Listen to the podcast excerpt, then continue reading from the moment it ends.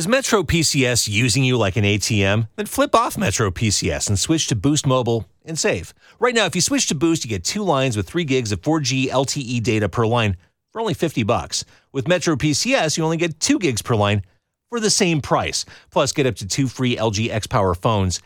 That's two free phones. Uh, Boost is the best value in wireless among national prepaid car- carriers, and it's all powered by the fast and reliable Sprint nationwide network, which Car Con Carne runs on. Uh, don't miss out. Visit a Boost mobile store now. Boost makes it easy to switch, and switching, yep, makes it easy to save. Ralph Covert is here.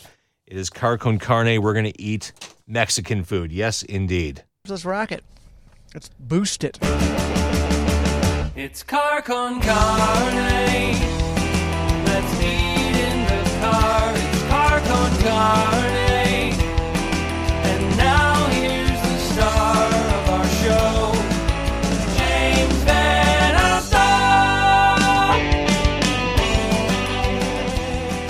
Is Car Con Carne, the world's only food podcast recorded in a car. I'm James VanOsdol. This is my car. Uh, the show brought to you by Boost Mobile.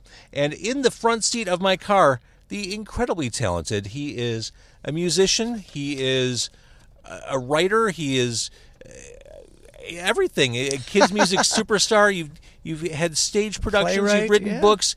I, I don't even know where to start. A Grammy nominated guy, Ralph Covert. James, pleasure to see you. A bad example, if you will. I have known to set some bad examples. Uh, so, uh, right as we start here, I want to talk about where we are. I want to go on Facebook Live, if that's cool. That's good by me. All right, so we're going to do that. Excellent. Let me put this in position. I have a lot of wires here, Ralph. There we go. Uh, hi, here we are. It's Facebook Hey. Live. I'm James VanOsdol, sitting next to Ralph here. Covert, the Grammy nominated, the the titular Ralph of Ralph's World. Titular. Titular, uh, the bad example, a Chicago favorite. He's a playwright. He's a Grammy nominee.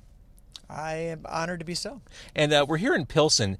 We totally struck out tonight. We tried to go for uh, the Birri- Birri- Birria of my I, I wrote it down. I couldn't even say it myself. goat. We were trying to get goat tacos at this place down the street from my studio. Ber- Birrieria Reyes de Ocotlan. Ocotlan. Yeah, yeah. Uh, and it's all goat stuff. And Ralph said, well, we can go there and get goat tacos. So I looked at the menu, and that's all they have. That and like What head happened? They cheese. were closed or something? Yeah. The light was off, and there was. Uh, they, they weren't doing it. So we're around the Got my corner. goat. We went to, I don't even know where we're at. I just picked the nearest taqueria. Uh, tor- uh, tortillas las atotonilicos. well said. Well said. They Uh, had goat. So we're here. Yeah, we got goat tacos. I just kind of want to show Facebook Live what we're eating. And by the way, this podcast will be Horchata. available in two weeks. Giant horchata, and this my is God, a it's delicious so good. horchata. It's very good horchata. Delicious. Okay, uh, we should show off. Our tacos. Yeah, Before we talk some let music. people see what we got going on. You got yours con queso. I got Yeah. mine sin queso. Living in scene, as you. Uh, Yeah, we are living. In, oh, these are definitely mine. Mm, I don't see any queso here. This is good. This we did get napkins. Just so you know, No Ralph, there are no. Did you get napkins. towels I for might this? have some in my uh, glove box. All right, might so need this some. is. w- We got goat, pastor, and steak. the goat looks to be the bomb. I've never had goat. This Oh. is this is truly a first for me. Here are yours, sir. Thank you, my friend. These look delicious. All right, so like I said, this will be available as a podcast in two weeks. The goat? Yes, we're going to make the goat into a podcast, Nice. The world's tastiest podcast. And uh, Wow. I, I will say thank you for watching this on Facebook Live. At some point, I need to switch people over to watching on Car Con Carne Live. I don't think uh, I'm quite there yet, but oh, look at that! The queso actually looks. Yeah. I didn't know if it was bad form to order cheese on a taco in Pilsen. That, that's kind of like Probably. I don't care. it's kind of I improper, just, right? I just don't care. Because you're Ralph freaking Covert. That's I'm why. going to eat what I'm to eat. Uh, so we're going to talk about a lot of stuff in this podcast. Oh, whoa! Wait, hang on. Wh- Why is there more food? This is another taco. What is going on They here? gave us three of each? What is going on here? Okay. It's like the taco tap has just been opened up. We ordered tacos. We ordered one of each. They gave us three of each.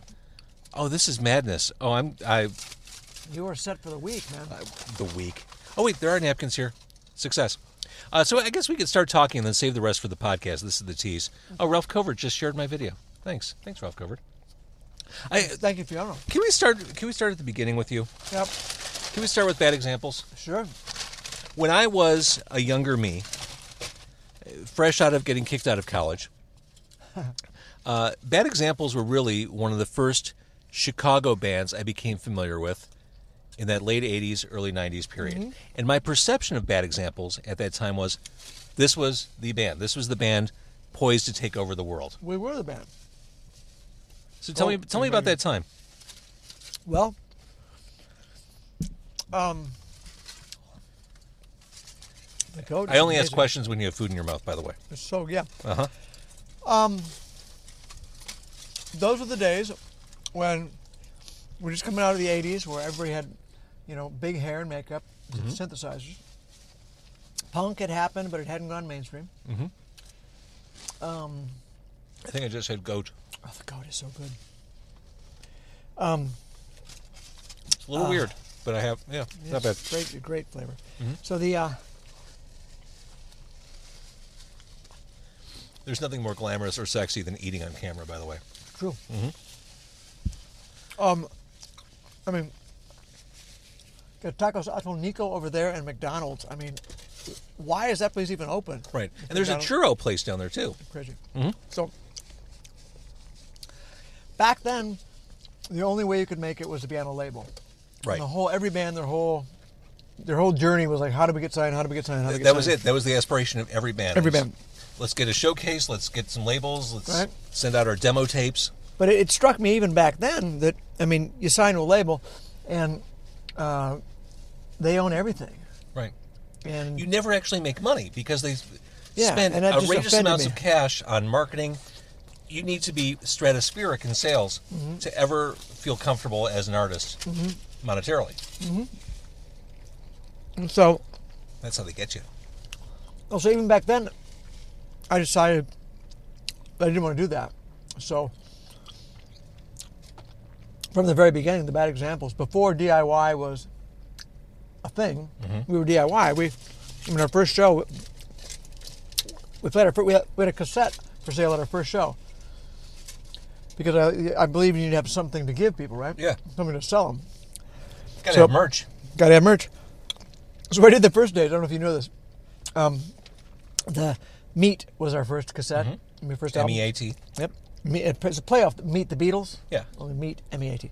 So, but what we did every every cassette we I taped a condom on it Did you really? Yeah. By hand. by hand. That's So I, I, I, expensive. I, well, I duped them. I, I, I- I made the tapes myself in my living room, and printed the covers at Kinko's. And they were all magnums that you taped on there. Just- well, I don't know. They whatever was cheapest. But it was those. Those are the. It was the '80s, so the AIDS thing had come out, right? But Mm-hmm. it wasn't. Um, it was still very. You couldn't. Con, people didn't talk about condoms, and you Right. couldn't. You had to go to the drugstore. It was very, you know, very embarrassing. So what I did was, by the beginning of the night, I'd be selling a cassette with a with a condom attached. By the end of the night, I'd be selling a condom with a tape attached. So it really worked out pretty well Right. from a marketing standpoint. well, it's true. Uh, bad examples are a social lubricant. bad examples have always been a conduit to Nice. getting people together and in one in one-on-one situations. Mm-hmm. So no, but the kind of the, the um, meat really generated. You know, I saw I made like however many hundred copies, and I figured it was done. And I was, then we could make a real record, and then people like, oh, can I, can I have that record? Oh, it's sold out. What, what? What do you mean it's sold out? Oh. Oh wait, lost the mic. Sorry about the thump, folks. I want to thank Kevin for watching. Hey, Kevin. Uh, Fiona Gray saying this is so amazing. Excellent. I want to thank Stephanie for watching, Nice. and Frank, Frank. and Dana, and Craig.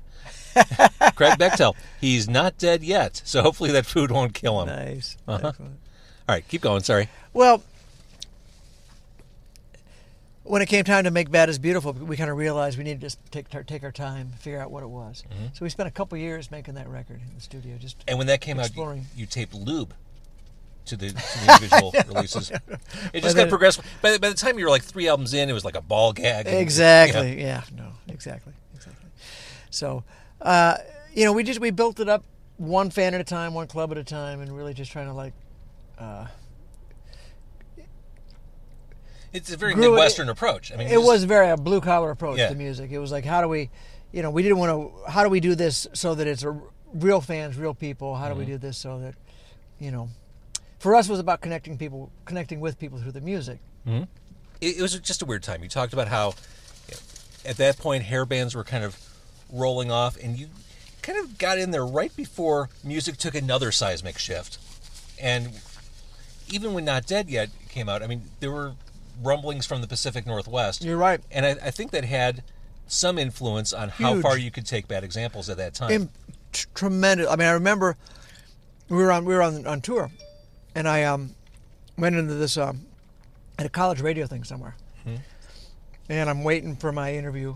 And the guys are outside in the van. I'm waiting to do my interview, and the the DJ plays this uh this record. of It's, it's, a, it's a really great sounding song. I'm like this is awesome. What is it? Oh, it's this this this this. He holds up this record cover with a baby reaching for a dollar bill. I'm like, oh, that's awesome. Little did I know, it was Nirvana. Yeah. I mean, we literally had um, major labels calling up Waterdog saying, um, "We'd really like to sign Ralph the Bad Examples, but do you think, do you think Ralph could sing out of key?" And they could make the guitars sound really nasty. If so, we could sign him. yeah. And and Jay that worked with me that, ran the label for me, he's like, he's like, no. Click. Well, you, I mean, you always had that classic Midwestern power pop sensibility, which can work with fuzzed out guitars, but that wasn't what people were looking for. Mm-hmm.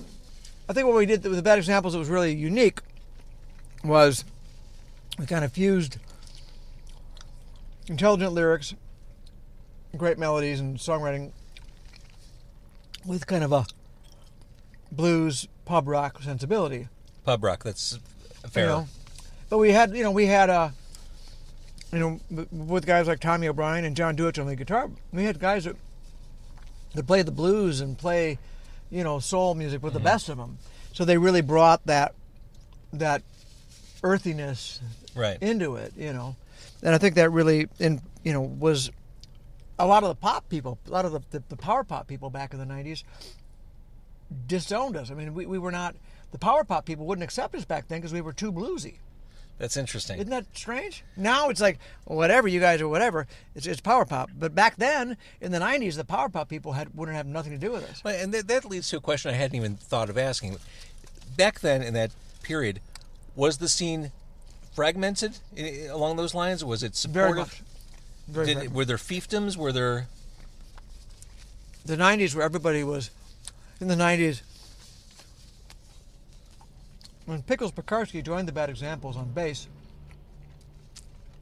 all of his rockabilly people were mad at him that he had sold out, that he was like turning his back. Right. You know, and John Dewitt had been playing with a legendary blues band and joined joined the Bad Examples. You know, all those blues people were like, oh. And he's like, his joke was, I play both kinds of music. But, you know, it was very, back then, it was weird. It was pre internet, obviously, it was the early 90s, and everything was very genre walled in. Yeah. You know, Yeah. and we weren't. I mean, we were one of the few bands that was just like kind of absorbing everything.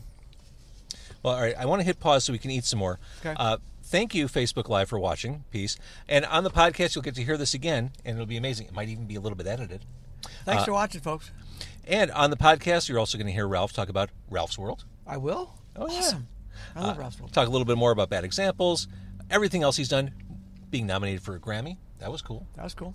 And just uh, overall Ralph Covert magic. Well, that's Uh, but thank you for watching. This will be on Car Con Carne uh, in two weeks. Thanks, Facebook Live. Peace out. Love you. So, all right, the cameras are off. We're blowing noses. We're, we're, we're dripping stuff on our on Yep. our shirts. Yeah. Let's rock it. All right, so let's jump ahead a little bit, uh, or a lot bit, I guess, from bad examples to Ralph's world. Ralph's world. I'm sure you've told the story a million times, but you kind of backed into being a children's artist. Mm-hmm. If you don't mind, tell the story again. Well, when my daughter Fiona, who wants us to bring home tacos for her, like your son Noah. Oh my gosh. I hit pause for two seconds. Ralph's daughter Fiona told him to get food. My son texted me, "Hey, if the tacos are good, bring some home." right? Called being a good dad. Absolutely. And for the record, your daughter, or you have a daughter named Fiona, as do I. We're Nice. we're, we're parental twinsies. Go ahead. So, I had started doing wiggle worm classes at the Old Town School when she was young. Uh, a number, and I kept doing it because it was fun. I really enjoyed it. And and the mom of one of my kids was sick with the flu or something, so the dad brought it brought the kid in. And it was Jim Powers from Minty Fresh Records. And on the way out, he's like, Ralph, I didn't know you were Brendan's wiggle worms teacher. I'm like, Jim, I didn't know you were Brendan's dad. Uh-huh.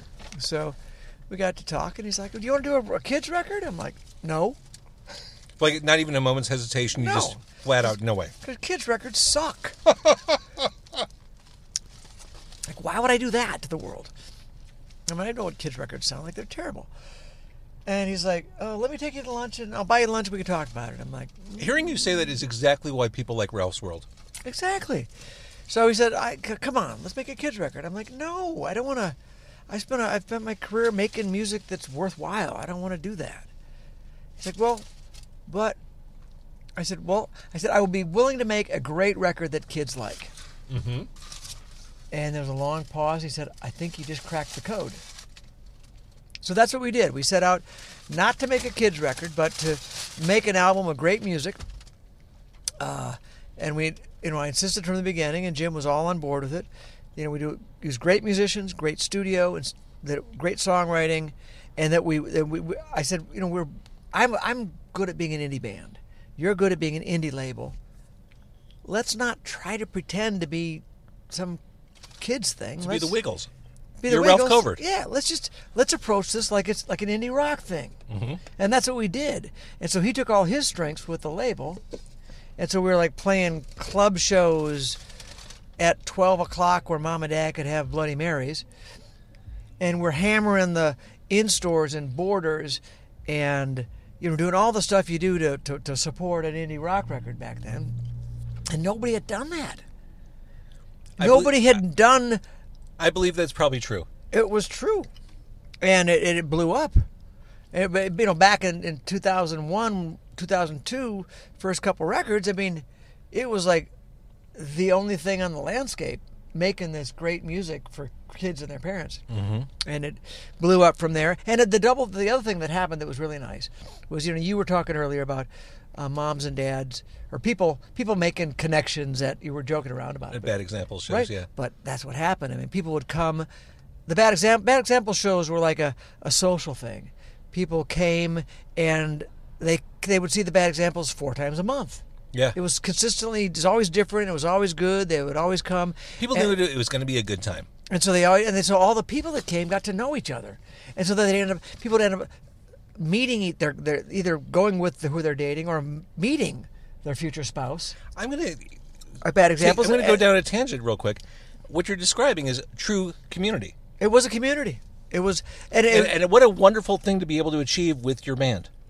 And I mean, uh, to me, walking around the, cr- the crowd talking to people, it felt like a community. It was Yeah. like, and, and I'll give you a quick side story in a second. But the, th- one of the things that really launched Ralph's World was that all these people happen to be of the age where they're having young kids at the exact point Yeah. where The- in the, the same, way that my cycle, career, yeah. I was in the same life cycle as them. Funny story. So I'm at a uh, early Ralph's World show at uh, Tower Records on Michigan Avenue back Mm-hmm. when it existed, and Matt Walker had played on. Uh, at that point, the, I think the first or second record was out, and Matt Walker played on the first eight, nine. Well, he's played on all of Ralph's records. He played all the drums on most of them. So- an uncomfortably talented musician. so such a great guy. Mm-hmm. Matt Walker, for those folks that don't know, uh, uh, is Morrissey's drummer. Uh, has toured and recorded with Garbage.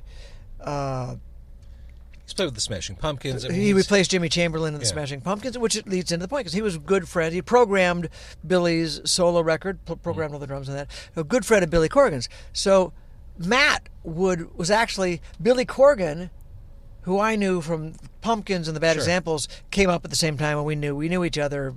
Didn't know each other, but we knew who each other were. We, Yeah, I don't see those bands existing in the same circles back in the day. No, I mean he and I knew who we were, and we'd Yeah. see each other at a breakfast restaurant and be like, mm, "Yeah."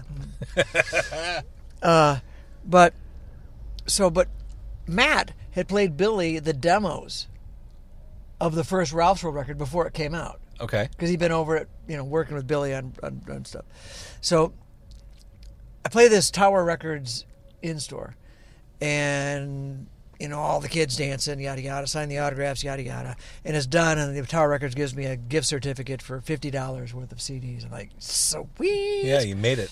So I'm I'm shopping. I'm going through the CD racks, and I, uh, as I'm kind of like, kids today don't know what it's like to flip through records, and flip through CDs. But Which that's was the you know, best, best Yeah, you like- afternoon ever. physically, like looking at the mm-hmm. CDs, right? So, and and the person next to me, we're like going opposite directions. We bump into each other, and we both, oh, it's Billy Corgan. He's going left, I'm going right. Like, oh, hi, Billy. He's like, hi, Ralph. and he's like, you know, it's still happening. I said, what, Billy? He's like, bad examples days to now. You're, he's like Eeyore. He really is like Eeyore. He's the Eeyore of rock and roll. And I'm the Tigger. He says, You know, Ralph, it's just like it always was. Your fans are so much nicer and so much more fun than my friends. Even back, it's just, I saw those kids running around. Just like Bad Examples days, they're smiling, they're laughing, they're nice people you'd want to talk to. And my friends, or my fans, just look at their shoes and frown. Your fans are better than my fans. Oh no, he did not say He did. that. And I said, I said, I said, however, you've got a few million more of them. Right. He's like, well, yeah, I guess that's a good thing. Oh my God. and he smiled. He was very sweet about it. It was, it was him being, you know, A little supportive, self-deprecating. Supportive in his best Billy Corgan Eeyore sort of way. So uh, you put out that first album. He's actually a good guy, despite despite what all the punk people say about him. You put out the first Ralph's World album. Thank you, Billy. What did you think this was just a one and done? Like, yeah, I'll try this. I'll write these songs, maybe make them general general audience, and then I'll mo- Yeah. go back to being Ralph Covert. I, yeah, I had no aspirations to. I, yeah, absolutely. what was the first indication that, holy crap, this is actually a thing? Like, I, I this Ralph's World thing is, I've got another album in me. I've got another album after that in me. I well, it just it just took off. I mean, the the the shows were going, the things were selling. I was playing all these in stores. People were loving it. Uh, uh, um, I mean, we recorded. We did. It was like the Beatles. We did like three albums in the first two years. you know, I mean, it was just like exploding. You couldn't. It was. You couldn't help but be excited by the chance to, to, to pursue it. And then like little things like uh, my publicist says, "Oh, because you're wor- worried when you start making kids music. You're like, okay, I'm I'm, I'm leaving the cool circle. Right. I'm going to the the lame lens, right? Uh, my my publicist is like, oh, uh, I can't publicize this because he's a personal friend of mine, but Paul Simon has two copies of your first album, one for his Manhattan home and one for his Hamptons home, because he he went he took the kids to the, to, to the Hamptons house and left the CD in the Manhattan thing, and they How screamed bloody murder. So now he has a, keeps a seed, keeps a copy of your album in, in, in either house. Hello, darkness, my old friend. It's like, all right, maybe this is not so bad. That's outstanding. Here's how I knew um, Ralph's World. Ralph's World was. It's hard to say. Ralph's World was really coming together. I was at a radio station in.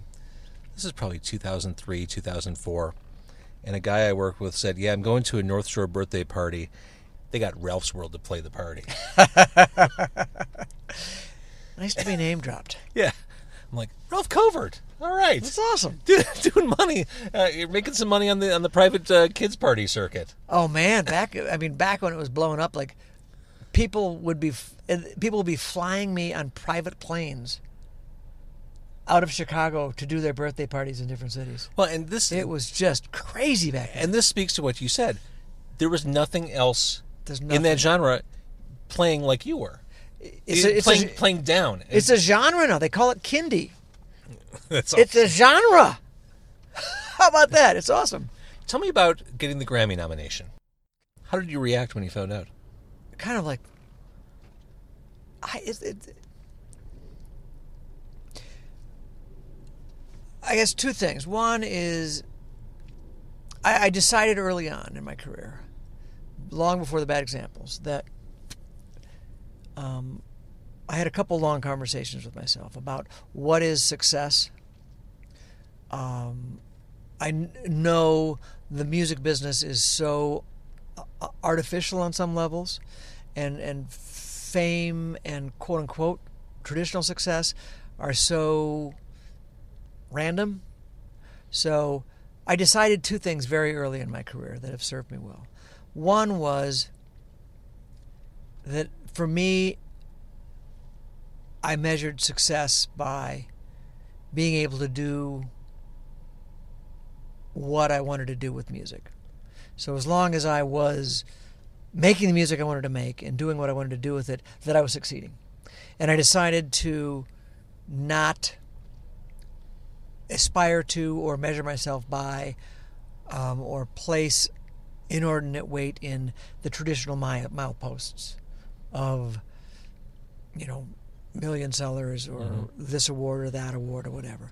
And it really served us well on the bad examples because we used to say one of our mottos in the band was uh, we wanted our albums to be, for us, a hit record, a hit album was one that people played when they were in the kitchen doing the dishes. Mm-hmm. That if somebody made it a part of their life, that that was more important than it being a number one record. If people made it essential to their personal soundtrack. So that's what we always, that's how we weighed it within the bad examples. And I carried that over to Ralph's World. So something like the, the Grammy nomination, it was like, whoa, that's, it's totally cool.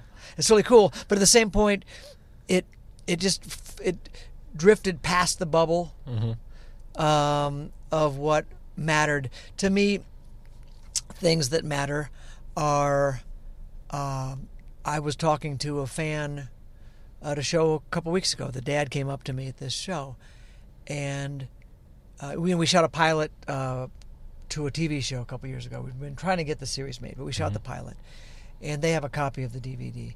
And he came up and he said, "You know, I don't know if you know this, but um, my daughter has had some serious medical conditions, and we, uh, as a result of some some surgeries that we had to do with that, uh, early, you know, we were in the hospital last year for an entire month.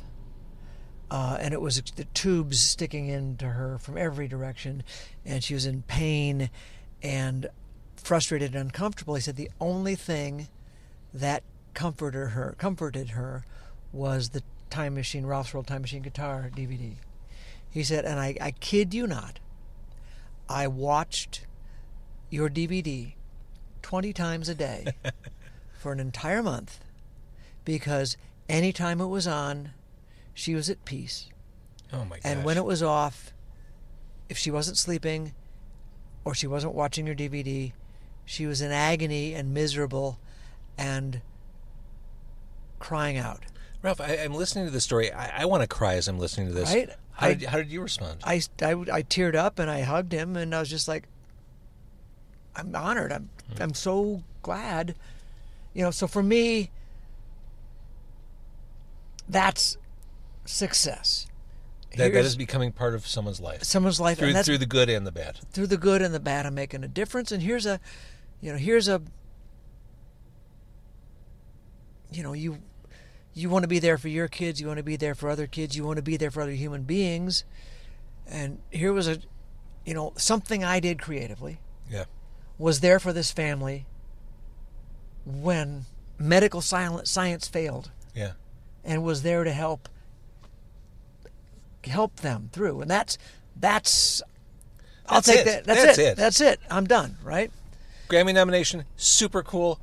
Great. Would have been great if it went all the way, but you know what? You have that. You have that memory. that's that's that's that's that's you know that's why I do it I I really you know I mean that's why I make the songs I make that's why I play the shows I play because you know there will come a time when my thread ends and I hope that I have the opportunity to share and give back moments like that, and that my music and my art can can you know connect with people in that way. So let's let's spin things forward. Uh, Present day, right before we, we hit record on this podcast, you played me a new song. Yeah. What was the new song? Uh, it's the lead-off track and the first single off the new uh, Ralph Covert album. I've got a couple albums coming out. I've got a Ralph's World record coming out, and I've got this new Ralph Covert record out. Uh, and the single's out. Alex. uh, Amen. Alex Chilton is sleeping. All right, so this is a five minute song. and We can't share it here, but it is everything we love about Ralph Covert because you have this very lush build up around your songwriting. I, I guess the first question I would have about the song is that how you envisioned it when you wrote it? Because you write from a very spare position, but this song is very, very full sounding. Uh-huh. Did you hear that as you wrote it?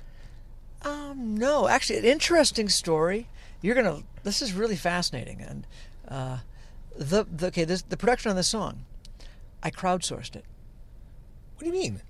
I mean, I wrote the song, and then I, I published on my website a version of my friend Mike playing piano and me strumming along, and I, I recorded it with a click track, and then I put it on my webpage and put it on Facebook and said, "Here's this song."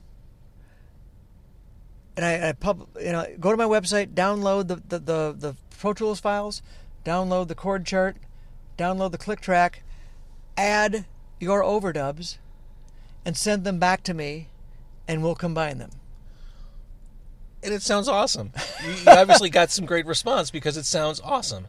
Yeah. So it was like we put it out there and didn't know what was going to happen, and then we, you know, we played around with it even more in the studio when it came back, and and and, and found ways to to stitch it all together. I, I- love that. Now, in this song, you, there are a couple things going on. First of all, it's uh, what it's like to be in a band. Yeah. The hopes and dreams and the, the, the realities around being in a band. I'll get you a copy of it. You can include it in the podcast. How about that? I would love it. Uh, but what, what I like about the approach, it's something that is very covertian. Uh, Even when you when you take a cynical approach or have cynical lyrics, you, you're having so much fun with the way you present your, your music, the way you sing, the It's my daughter calling in the middle thing.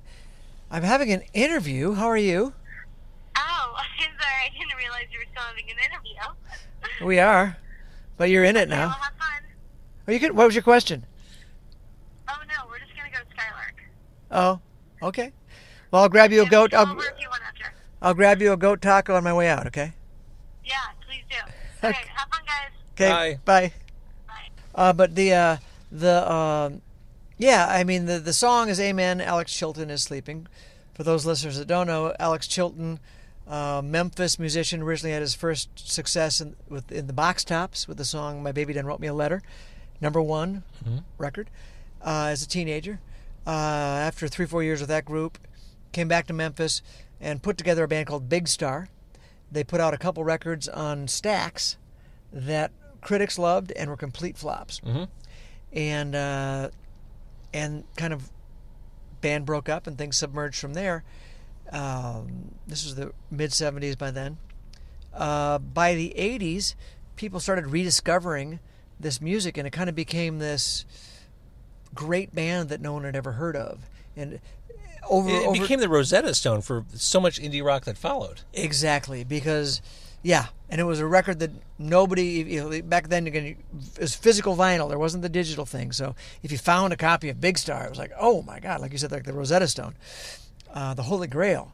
All the religious uh, imagery Right. is well put, uh, and it uh, has a re- and every every musician lives in fear of making great music and being forgotten. Right? That's kind of like the the ongoing crisis because no, most people don't make it. Right. I'm one of the rare success stories, and I'm not a millionaire. I'm like, I'm in the one percent, or you know, and yet I'm I'm in the middle of that ten people that are the middle class.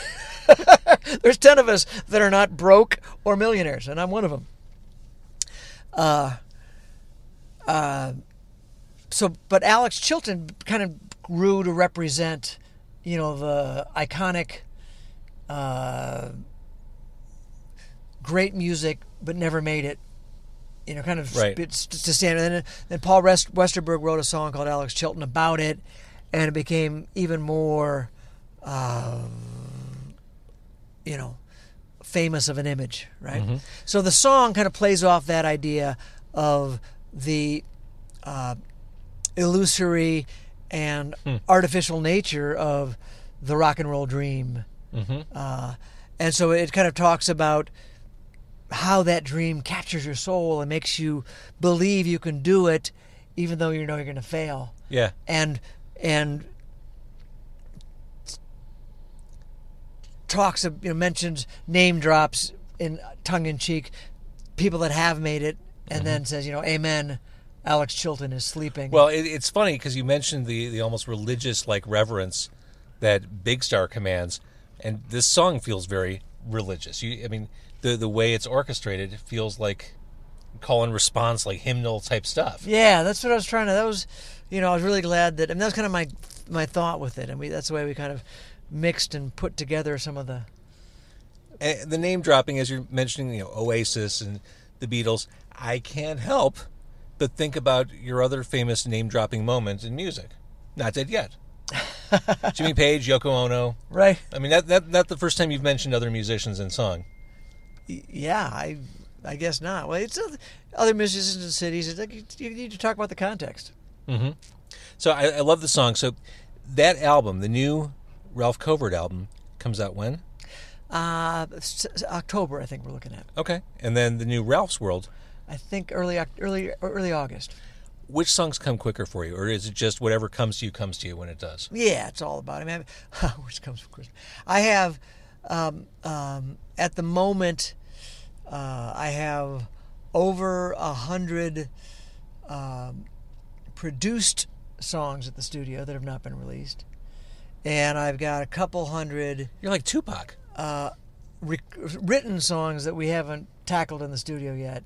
And if I had more time, I'd have more. I mean, it just this it's it's it's It's like a faucet with you. It just- it's yeah. I mean, yeah. I mean, for me, the creative process is is. I mean, when I was younger, my goal was always hundred songs a year, and now I'm too busy with busy with everything that's involved with it to, Mm-hmm. to spend that much time. I'd love to spend that much time. I'm impressed. All right. All right. So that's what's on the way It would kill me if I wrote that much because I am crushed trying to catch up with what I've got. for real. Uh, all right. So that's what's going on. If people want to catch up with you, Ralph Covert, where do they go? What do they do? Uh, RalphCovert.com is a great place to, to start. Uh, I've got Facebook for Ralph Covert, Bad Examples, Ralph's World. Uh, people can go to any of those. Instagram, uh, Twitter at Ralph Covert. Is Bad Example stuff streaming? Yeah, everything's available on all the streaming sites uh, Spotify, Google Music, iTunes. We're, we're, we're as ubiquitous as one can be and be, you know. Uh, it's clear you, you are well in the digital age just by the fact that you crowdsourced and made excellent work. We crowdsourced an entire song. I love it.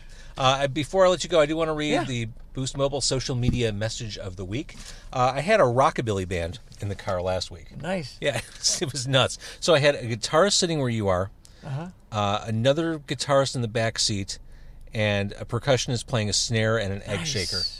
It was a little tight, and a harmonica uh, player outside the window, Nice. leaning in. That was pretty neat. Uh, so I had comments on that. Them guilty aces.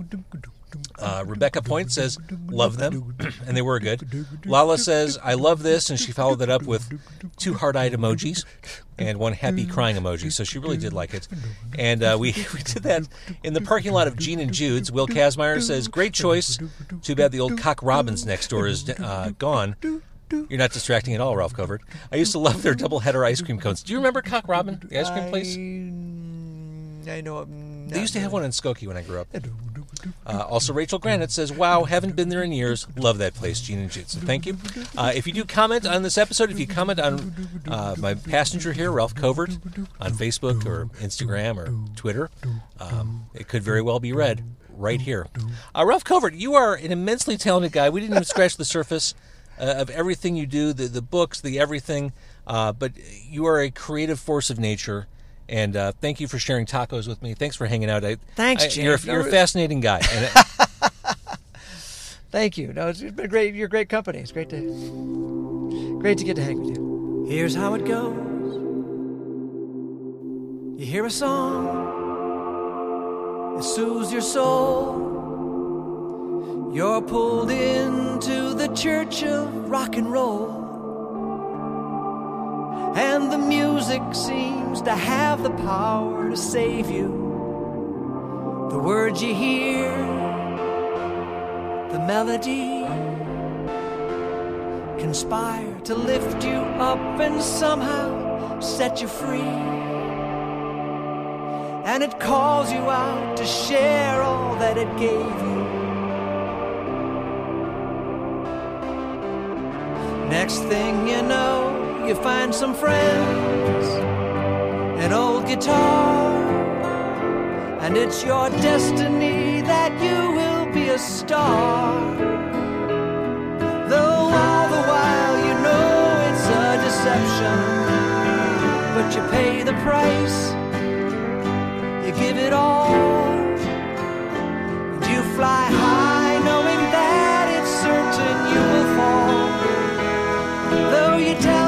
yourself that you are the exception, while Nirvana and the Beatles and Madonna take a bow, and the guitars in the bars are gently weeping.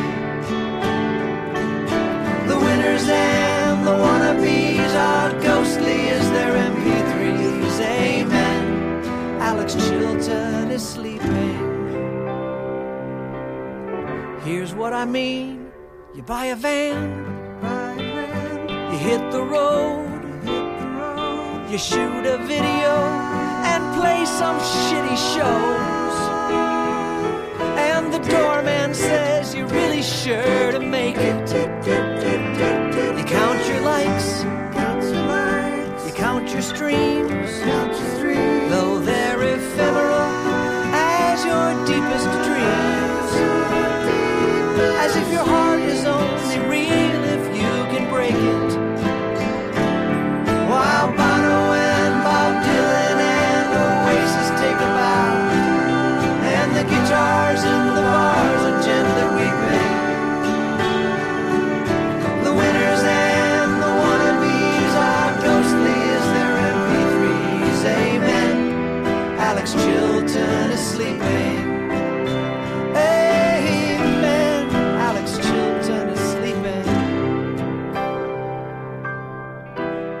tell you to quit, and you know you never will.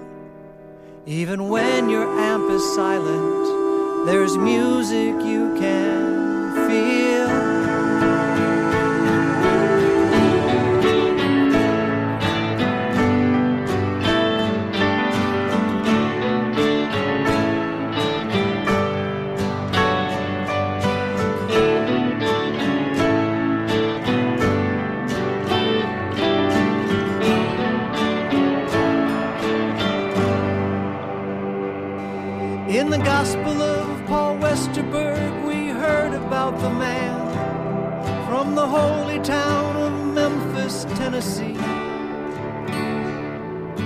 Baptized by obscurity, he suffered just like you and me. Amen. Alex Chilton is sleeping. While Taylor Swift and Elton John and Jimmy take a vow. And the guitars in the bars are gently weeping. The winners and the wannabes all paid a price for what was free.